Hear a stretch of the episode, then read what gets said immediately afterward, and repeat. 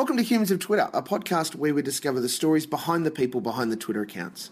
People that are interesting, opinionated, and surprising. I'm your host, Steve Malkin. Today I'm speaking with someone who describes themselves as co host of At Weekend Brekkie, 7am to 9am, all around Australia. Oh, that's old. It is. Comedian, writer, actor, lover of post it notes, Oh, yes. finger food, mm. and being horizontal. Oh, yeah. Humans of Twitter is their stories in their words, in a little more than 140 characters. Please welcome today's addition to the Humans of Twitter list, Jo Stanley. Am I allowed to speak in more than 140 characters Absolutely. for this purpose? It's- That's good I'm to know. Depending on it. There are lots of behinds in that intro as well. Yeah. And I have quite a behind on me, so It's not that bad. Holy goodness. I know, but I'm just like I'm a classic pear shape, which I've always been aware Hmm. of. And thank God the likes of the Kim Kardashians have brought that come in. back in. Oh, they just own it, and I think that's awesome. But then you look at it and you think, there's no way, particularly like a Nicki Minaj, Hmm. you know, she's got no cellulite, but that in, it's got to be implants. Yes. So then I feel betrayed. But I don't think it's like, it's not saline implants or anything like that. I think they should just taken out her frontal lobe and put it in her ass. That's harsh. Yeah. I love Nicki Minaj. Accurate, but harsh. I love her. I don't think she's stupid. Do you think When she's is the stupid? last? When is the last? Well, I'm not. I can't even hold up Oprah as a comparison. But when when was the last time that Nicki Minaj did anything that, other than deliver some music, that that added to the global?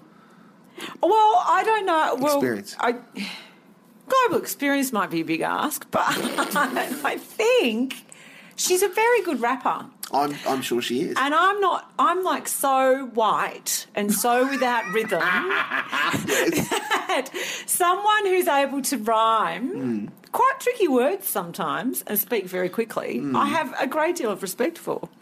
Isn't isn't it a learned skill though? No, I think it's a talent. I don't think I could learn it if you put me in a room with, you know, a drum machine for 300 years. I don't think I could learn that. Rhyming dictionary and drum machine, no, wouldn't help me in any way. Jo, in social settings, how do you introduce yourself? Uh, well, it's easier now that I'm going back to full time radio.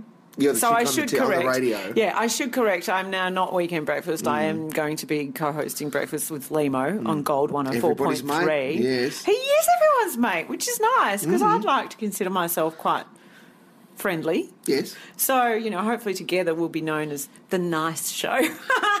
anyway, I don't know. Um, so it's easy now. I can say, oh well, I'm I'm a um, I'm a radio host Yes. or comedian on You always- radio, you right? always were though, haven't you? Well, for the last two years, though, people always go, "Oh, what are you doing now?" And I'd be like, "Well, I do a million and one different things." Mm-hmm. So I'd say I'm a writer, comedian. Yeah. Um, Sometimes when I felt really wanky, I'd say I'm managing my own brand Nice. that is very wanky. because it, it's very wanky, but it sort of was an umbrella for everything that I do do. Mm. Like it makes sense. It just sounds really like you disappeared up your own ass, which you know. But there, there are people that take that very seriously, that think that their brand, Mm. the, the things that they're cultivating of and about themselves, Mm. are the saleable product. Well, interestingly, I've been coaching personal brand in the corporate world in the last two years. Yes. And what I've taught is the opposite to what a lot of people think personal brand is. What is personal brand, Jo? Well, I'm glad you asked. um, well, we teach it as uh, it is the uniqueness of you. It's the thing that uh, makes people talk about you when you leave the room. Mm-hmm. And it's uh, the positive experience that they have of you, whatever Yes. that might be. What's your brand? Gosh.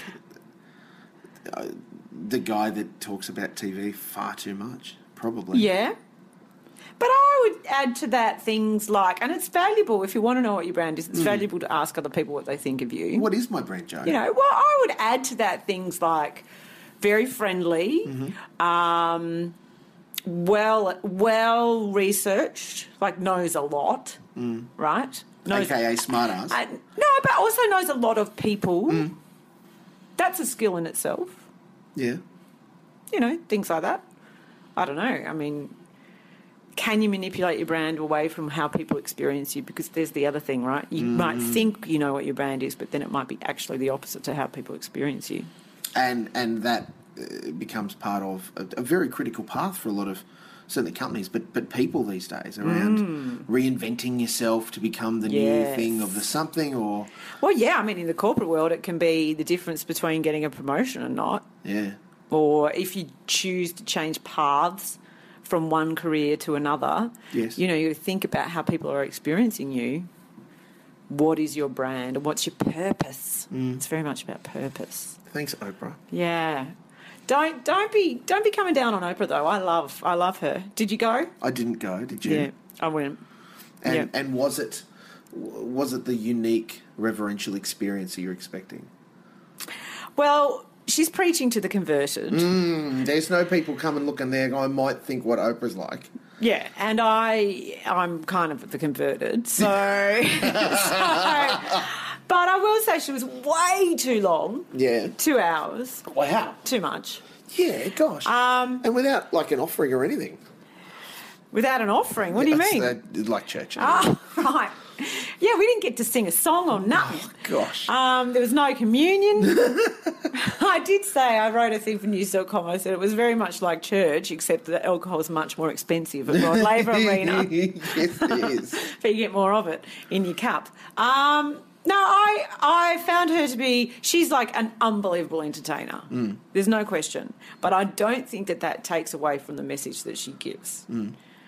Um, and a lot of people are really cynical about that message. But if you break it down and you say, all right, well, her main message is to be good to other people and work out what your purpose is in life such that you can be of service. Isn't that a great message? Isn't that just what the the Reformed churches have been preaching for hundreds of years? But um, Oprah's never suggested that she's invented this. This message. That that is very true. She's never come out and said that I am the maker of an author of no, this faith. no, absolutely not. She's just putting it in a very entertaining way. I tell you, I will say the woman who was sitting in front of me, she loved it to the point where she barracked all the way through. Mm. Wow. And I was like, yes, you're essentially at a tennis court, but it's just pull back on that. go, yes, go. I'm like, she's not hitting a forehand here. It was so annoying. She was so annoying. God. Woo! She was like very much into the wolves. Yeah. I'm Oh. like, you're not getting a free TV. Yeah, there's no car under your seat. no. There was none of that. Were you disappointed that there were no big giveaways that she's renowned for? Oh, I never expected that. But I hoped that there might have been more than just her talking at us, and that's all there was really. For two hours. Two hours. Hmm. What was the key takeaway for you? Oh, so many takeaways. Um, and she's good at putting things into like a sentence, like a meme, basically. Uh, what happens to you happens for you. I love that one. What happens to you happens for you. Yeah. What happens near you happens behind you. well, only if you turn around. But what happens to you might feel at the time to be, you know, the worst thing in the world, mm. but there is still a reason for it to be, and it, you will gain from it. I really do believe that. I, I think that there, as as a society, I think that we could be a lot more positive. There's no question. Mm. We we do get bogged down in the negativity and, and those sorts of things. Do you find in, in yourself that you uh, are searching for for that kind of stuff to hook onto? In that it just affirms, you know, Um, I'm where not. you're headed. Yeah, no, I'm not like a lot of the people there. I could tell were looking for an answer, Mm-hmm. and they were looking to Oprah for that answer. Whereas I have found the answer in my own faith base. Mm-hmm. Like you know, I, I grew up in a Christian family, um, so my faith is definitely in a God, Mm-hmm. and my understanding of my purpose comes very much about you know empathy and being of service Mm-hmm. to a global consciousness, I guess. Um, so I don't look to Oprah for that. I look to her, I suppose, for a reminder, I guess, and a, a refocusing and and a good laugh. She's got the most brilliant comic timing. I tell you what, she's unbelievable. Um, and what a voice! Like just the timber in her voice is It's pretty good? Oh man, I don't know. That does that come from being that beautiful, rich African American kind of? Mm, there's a lot of chest to her.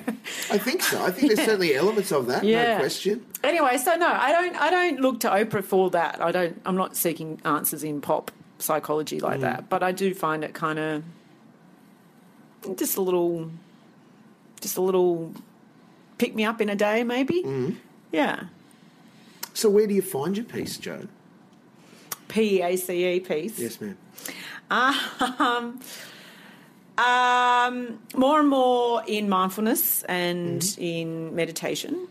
So, um, I, you know, I've had a lot of years of really not liking myself very much, and like everyone, having that struggle with the negative self-talk that you, you know, can be completely manipulated by. Yeah. Uh, and in the last few years, I've found a real sense of self compassion through mindfulness practice, which is kind of a version of religion for me. Like it's a mm. version of what I grew up with, going to an Anglican church and sitting in church. Yeah.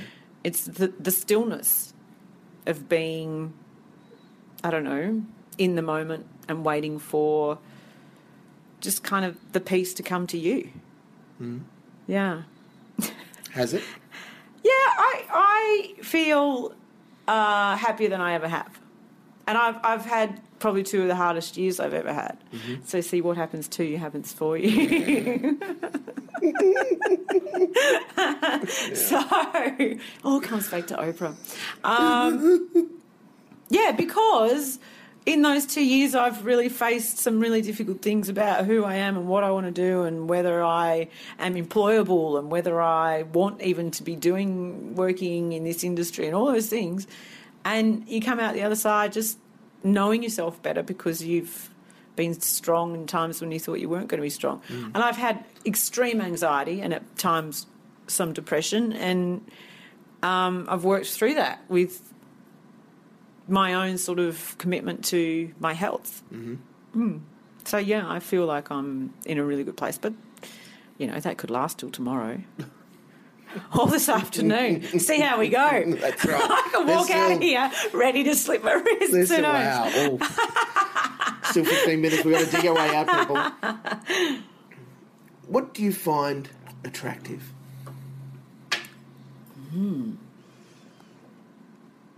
Uh, funny and smarts and biceps in that order. um, and I think empathy, people who are are just aware, innately aware of others, and um, I seek beauty. So, you know, like my husband, he loves movies where people get cut up. You mm. know, he likes gore. Mm-hmm.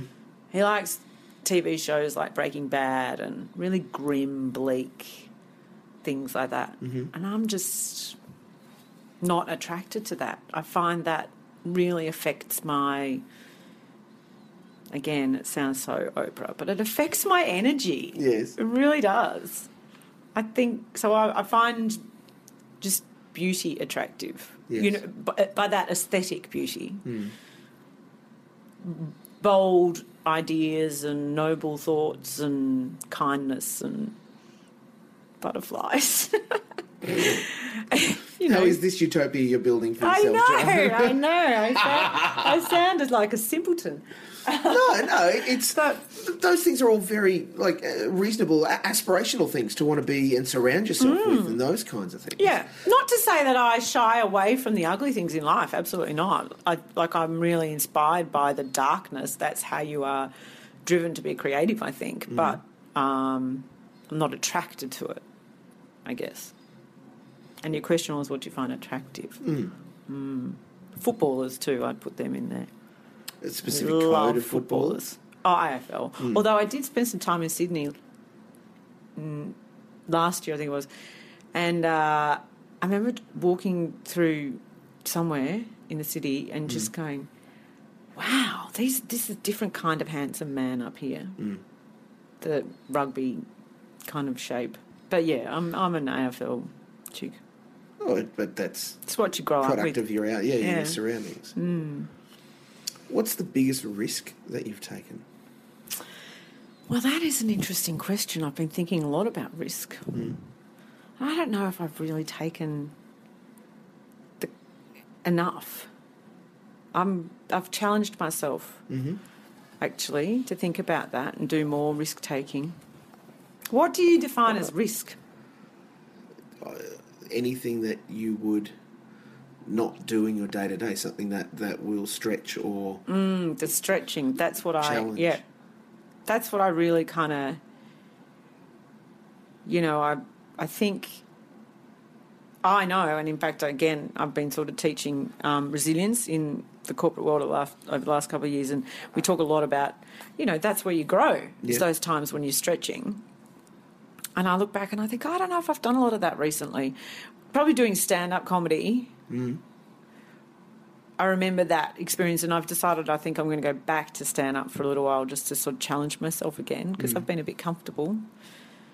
But great I, timing, by the way, to take that back up as soon as you go back into breakfast. well, I know. I had decided to go back to it before I got the gig, and now I'm thinking, well, I don't need to do the stand up now that I've got the gig. But the reason for doing the stand up still exists regardless of the Yeah. gig. So probably I shouldn't be such a wuss and do it. Do it. But I'm looking for every excuse, I suppose. Mm. That's that makes it a risk. Mm. Yeah. Um. Biggest risk. People are funny how they think, like you know, in my writing, like for you know Sunday Life columns and stuff, I'll write things like talking about being in therapy, mm. and people write me emails saying they were so brave. so brave. And I just go, I, don't, I, you know, there are men and women serving in the armed forces, mm. writing a story about doing going to therapy for ten years. I don't know if that's brave. When I got my hair cut, I had so many people say, "Oh my god, that's really brave." I'm like.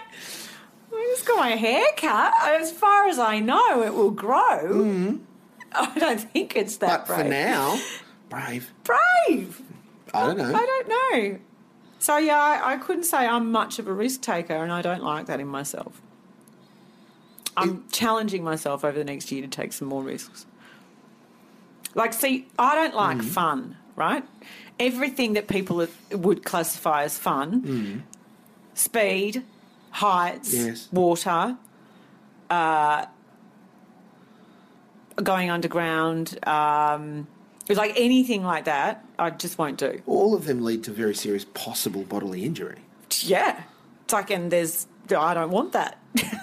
But risk is much more than, than fear of physical harm. You're right. I think emotional risk is far greater challenging than throwing yourself outside of a Mm. plane, but I still wouldn't jump, throw, jump out of a plane.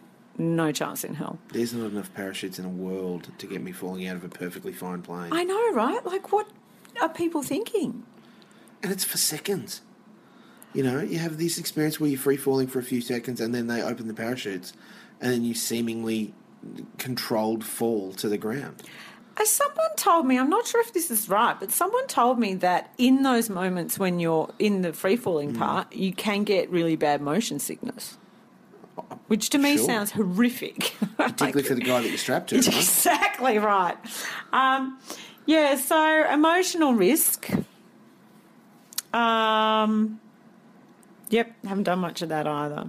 Mm. So I, I, I'm a very safe person, and I think I could probably challenge myself more there.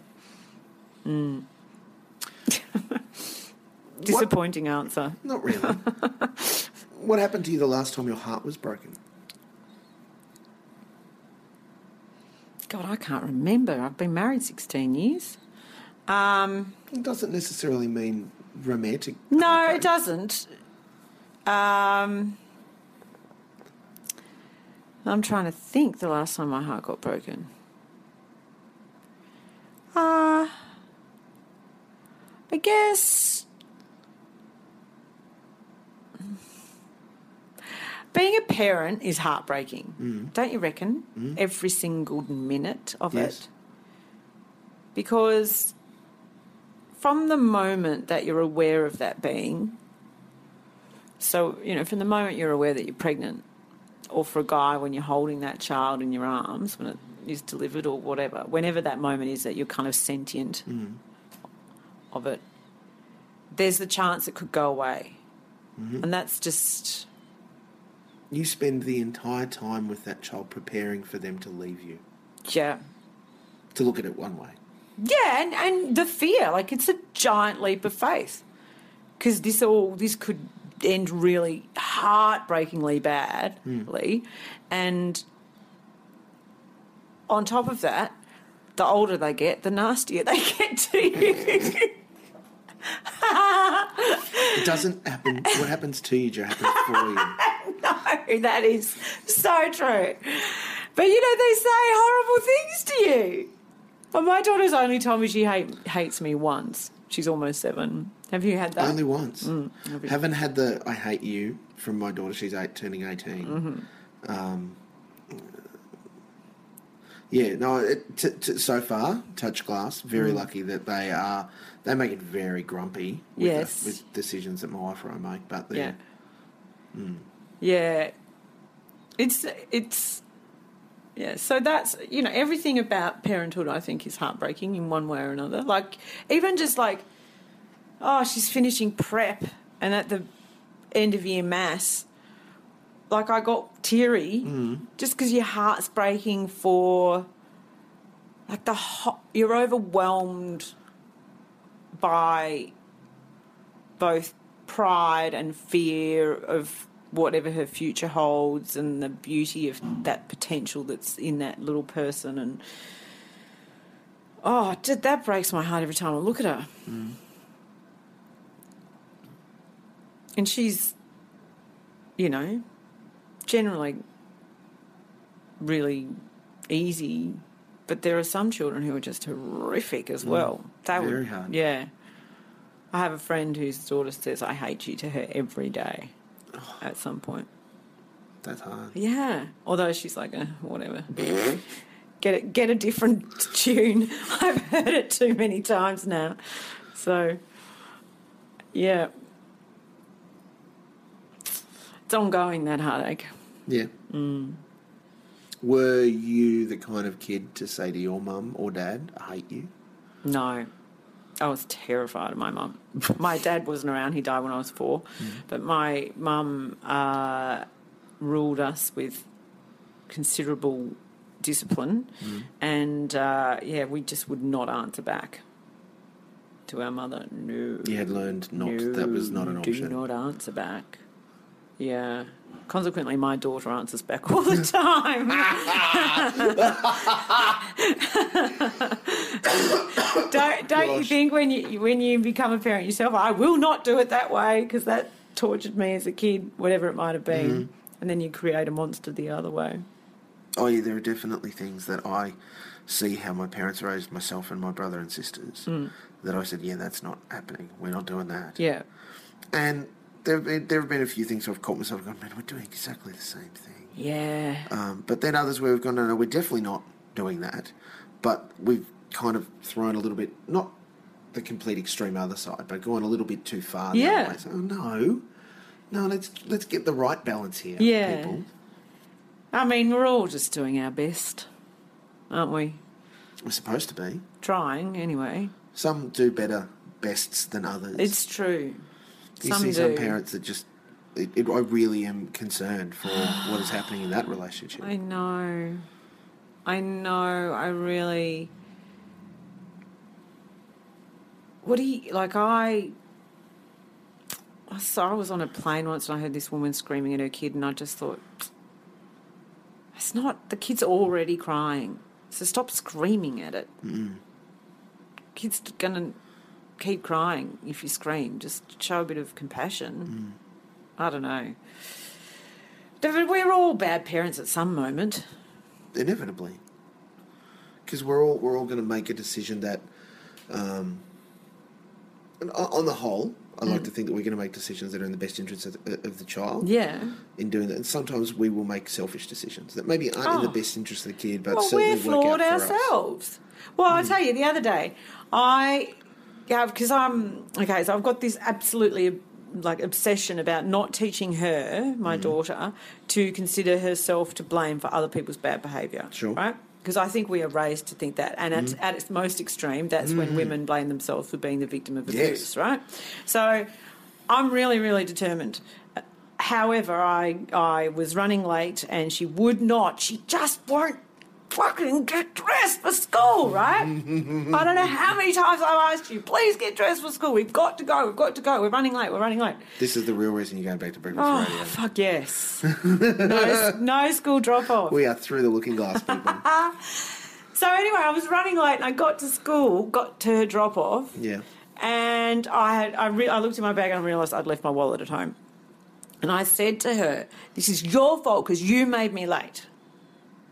And the look on her face just she looked so heartbroken because I'd blamed her, and it wasn't her fault that I forgot my wallet. Mm. It was not her fault. So anyway, I dropped her off, and then I went home and got my wallet and went to work and just cried all the way to work because I felt so bad for saying that to her. Mm. Because that's just teaching her that she's she's not responsible for my bad behaviour. Anyway, so I was I was in such a bad state all day. I went to the point where I was ready to go and pick her up early from school to say, I'm so sorry, I should never have said that and her little face crumpled up and oh my god, I just felt terrible. And I picked her up at three thirty and I gave her a big hug and I could barely even wait to get back to the car to say I'm sorry that I said that. And when I told her, she's looked at me and she's gone, What? I said you know where I said that thing and I told you it was your fault. It was not your fault. It's never your fault when other people behave badly. You did not make me. Mm. I, I, you know. And she's gone, oh, no, I didn't hear what you said. the whole day. The whole day I've been beating myself. So the answer to that is, or the moral of that story is, just do it anyway. Don't even worry about it. What happens to you happens for What you. happens to you happens for you. That is true. I learned a lot from that day. I oh yes. I, I think it can be very easy for adults to. Um, some find it very humiliating, and I think that's the wrong way to look at it. But to to humble themselves uh, when they have made the wrong decision in front of or about their kids, or accuse them falsely, or and uh, it's particularly for people with multiple kids when you at one kid because you think they did the thing Right. and the other kid did it, and you don't find out until uh, at the end, or even worse, when you're mid-flight and you're at kid, and then no, no, it was Oh. other kid. Changing gears can be really tough because you've then got to be at kid and then still, you know, pull back, apologise, or address. Okay, it wasn't you. I'm sorry, but you're in a lot of trouble now. Mm. I think that is one of the marks of our generation of parenting, in that we, I think, are willing to make ourselves more human for our kids. Mm. I don't think our parents did that much. There was a real divide. Don't you reckon there was a divide between parents and children? Yeah, but I, I think reflecting the generation generational relationship they had with their parents. Yes, absolutely. where it was very definite you are a child and Yeah. children are seen and not heard and all that stuff. Yeah. That's worn off now. Yeah. Now it's like, you know, kids rule the earth. Yes. Parents live through their kids Yeah. in various formats. Yeah. And how dare you say that about my little Portia? Yeah. She's, she's amazing and will be the next Prime Minister. Yeah. Yeah. Porsche. Please God, never let us have a Prime Minister called Porsche. but uh, yeah, I think you're you're right. Um, And, and Vice that, President Ellen. I don't know. Anyway, yes. and there's positives about that and negatives. Mm. You know, that's why children are such high achievers now. They put, they it, they though? put us to shame. Oh my God, they're so well spoken and so assertive, and you know, I just can't. Like, you see 14 year olds speaking like they are 30, and I think, where's your God given self-loathing. That's what I was when I was fourteen. It's probably all wrapped up in their eating disorder, though, Jo. Yeah, there's a fair amount of that going around still. So, yeah, Mm. they're not free of that shit. That's true. And, and I don't say that to make light of it either. No, I God, no. That there's No. some people that do deal with some pretty, fairly heavy stuff. Absolutely, absolutely. And I'm not suggesting they've got it easy. They've got it harder. Ugh, social media. Ugh. As we as we sit around on a podcast for social media. No. so great. Shut up, kids. It's. I, I struggle as, as a parent of a, of a 10 year old and an 8 year old. Uh, because both uh, myself and my wife are, are on Twitter. Yeah. and you know the kids will see us checking it you know every now and you know doing sorts of things and, and luke uh, uh, my eldest has made some int- oh you know can i because we'll show them pictures and here's you know this person said this about this because we said that you did a good thing and they were Yeah. very complimentary and he sort of started to say oh and not serious but you know can, when can i get on Twitter? when Right. can i do that sort of stuff Have you got an age in mind? Because Well- isn't there an age limit? Is there an age well, for Facebook? well, there this is the catch right Yeah. you're meant to be i think it's at least 13 Right. for both Right. Right.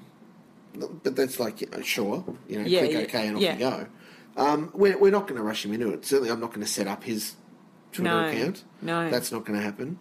Um, to, to be brutally honest, it will it will have to be him coming to talk to us and say, "I'd really like to." You know, can I? And I, I trust him enough to do that. He would do that. He wouldn't just go and set it up. Is it like? I want to know a purpose. Like, what do you want to do with it? Because Hmm. Yeah. you want it, you have to have a sense of responsibility. You're being handed, you know, a very powerful tool. I also You know. acknowledge that for him at 10, when he does either get, you know, peer pressured or chooses Mm. to get involved in social media, I can almost guarantee it's not going to be Facebook or Twitter. oh no, it won't. It'll be, be Snapchat. Yeah, or, Snapchat or yeah, well, Tin- whatever the hell. Tinder. Far if I ever find that on his phone, he's Uh-huh, dead. Um, th- th- like any Yeah, of those kinds of things, yeah. or whatever the next thing is. Oh yeah, Um, and I just, to some degree, I despair with that. yeah. Oh, well, you know, I'm sure you've gone to the schools um, online safety talks that they give, and we went to one, and I came out of there just like sick with worry. There you go, broken heart again. Just, you just, how do you keep up with the changes that are out there, and they're going to be faster than you? And this guy painted a picture of evil children all night long sneaking through the house trying to get the Wi-Fi back on, and you know, picking the locks of the drawers that their phones have been locked into. sort shit. I'm like, oh my god, my child is just going to turn into a fucking I don't know what. Petty criminal. Yeah, just to get on online. But you know, you see her already at almost seven. She sees me, same Mm. as your kids. Hmm, maybe that looks interesting. I want a bit of that. I'm still battling the ear piercing though, so that that's okay. If I can focus on the ear piercing, In that your daughter wants and you don't want her to have it yet. yeah, yeah. Is there an inevitability? Yes, when you're like, have we Oh, set yeah. a negotiated deadline? I've gone with 13 at this point, knowing I'll probably get talked down Yep. to maybe 12 or 11, no less than 11. Probably 10. I don't know. Yeah, it's, it's, it's coming. There's no question. yeah. How would Yeah. you feel if uh, uh, an auntie brought her home from the shops with her Oh. ears pierced? Firstly, they wouldn't. They know well enough not to. Oh, I would be ropeable. Ropeable. And I've heard people do that, like Mm. grandparents, yeah. Grandparents are the worst. And the best, the worst. Mm. Yeah, well, it's not. Oh my god! But same thing. Like I used to get emails from people who, um, you know, their kids would be in the car, and I might have said a little something to, um, let's say Frank about how babies were made, Yes. and they're like, "It's not your place to be telling my kid how you know babies are made." I'm like, "Well, at what point were you going to tell them?" It's not a secret, and it's actually kind of important information Hasn't to share with ever. them. yeah, like, oh god, people would be they'd be furious about because I'd I'd taken that away from them. that power, I guess. And they, you know, they deserve the right to be able to share the story as they wish. But I'm someone who, like my daughter, she's known ever since I can. She's she knows how babies made. She knows penis and vagina, where they go, all about that. Yeah, yeah. Yeah, it's kind of that's important to me. But other people, their parents make their own decision, don't they? They do. Sometimes, and, this is, again, probably products of, of our generation growing up and becoming parents. Some parents feel that they need to set the rules for everybody, though. Some parents do feel like that. They're usually the people that are in charge of the P&F or the, you know, they're fussing around and Yeah. There, there is something about reproducing that makes people very judgmental. Mm-hmm. Really. Like, all, all you've done is successfully married a sperm and an egg, guys. yeah, yeah. And then, but then they, you know, I think they feel like your actions some, somehow impact on them. It's like, well, you've got to understand that we are coexisting, but we're not actually living, we're not related in any way. If I'm not harming you, I will let my kid, you know, sing at the top of her voice as she walks through Kmart.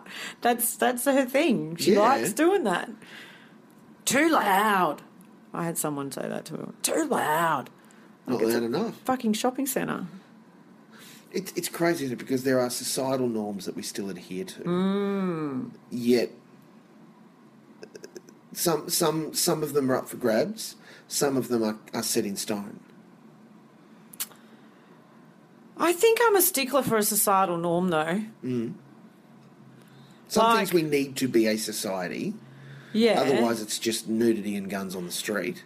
Yeah, I'm not keen on the guns on the street. Nudity. hmm. I did see a guy once with. I was on the beach in Byron Bay, and it was not a nudist beach. Mm. And the guy was fully nude. But you did say Byron Bay at the start. It was that. Byron Bay. But Willow, my daughter, wasn't. She was maybe four. Mm. She was not into seeing that guy nude. So I can kind of concur, I guess, with that societal norm. Some kids don't want to see other guys that aren't related to them naked. Yeah. Uh, but I really quite like societal norms like pleases and thank yous. Yes. Just good manners. It's not hard, is it? It's really important to me. I would be happy if my kid was a shoplifting fiend as long as she said pleases and thank yous as she left. Please, can I get out of this shoplifting charge? Thank you. I'm going now. I just, you know, be polite. Yeah. Has politeness ever got you out of trouble? Uh, I don't know if I get into trouble though. I can't think of a time when I've got in. I'm really quite dull from that point of view.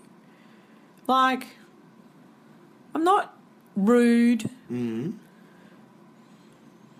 My husband tells me that I, and this is what I'm returning to, because for the last two years I've slept normally, but when I am in the fog of breakfast radio, apparently I tend to fresh air people.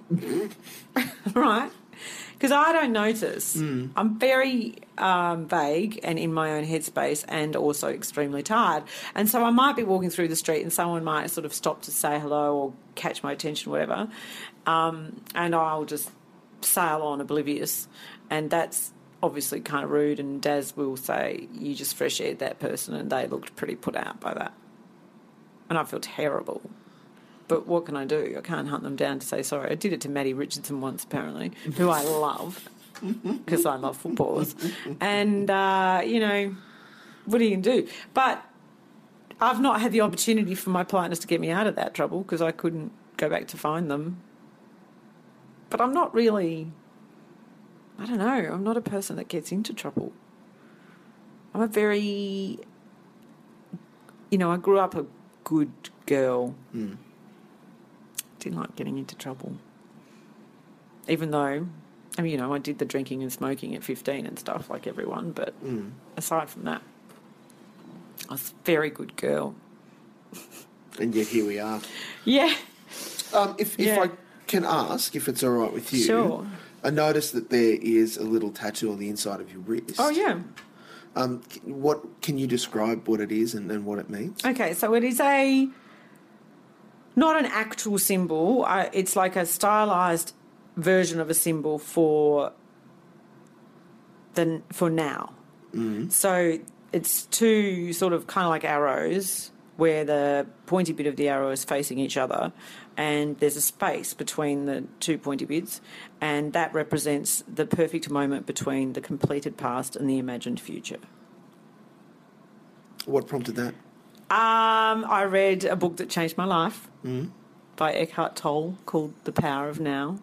And um, it just got me out of this cycle of spending pretty much most of my 20s and a lot of my 30s uh, still kind of well obsessing over how horrible my past had been and being terrified of the future. And so it just sort of trained me to live in the now and let all of that go. Because really the only time that exists is this moment right now between you and me. That's Does. the only moment that exists. Does that forgive consequences? Hmm.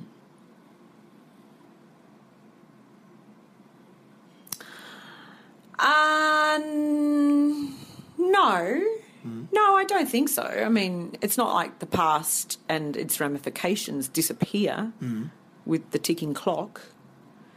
But there's no point in just obsessing over it or living in that moment, still that heartbreaking moment, whatever it was in the past. It's not relevant anymore. Let it go, move on. Create a different present you have that power. Like it's really enli- empowering. It's really for me. It was very freeing to just go, oh my god, that doesn't need to be any me anymore. I don't need to be that person. It, it allowed you to take um, take ownership of some of those things and, and to, to define something that was probably a little bit abstract for you, is what I'm hearing. Yeah, and to just step into, well, right now, I could sit around and go, oh, you know, I'm really sad. This happened, that happened, whatever.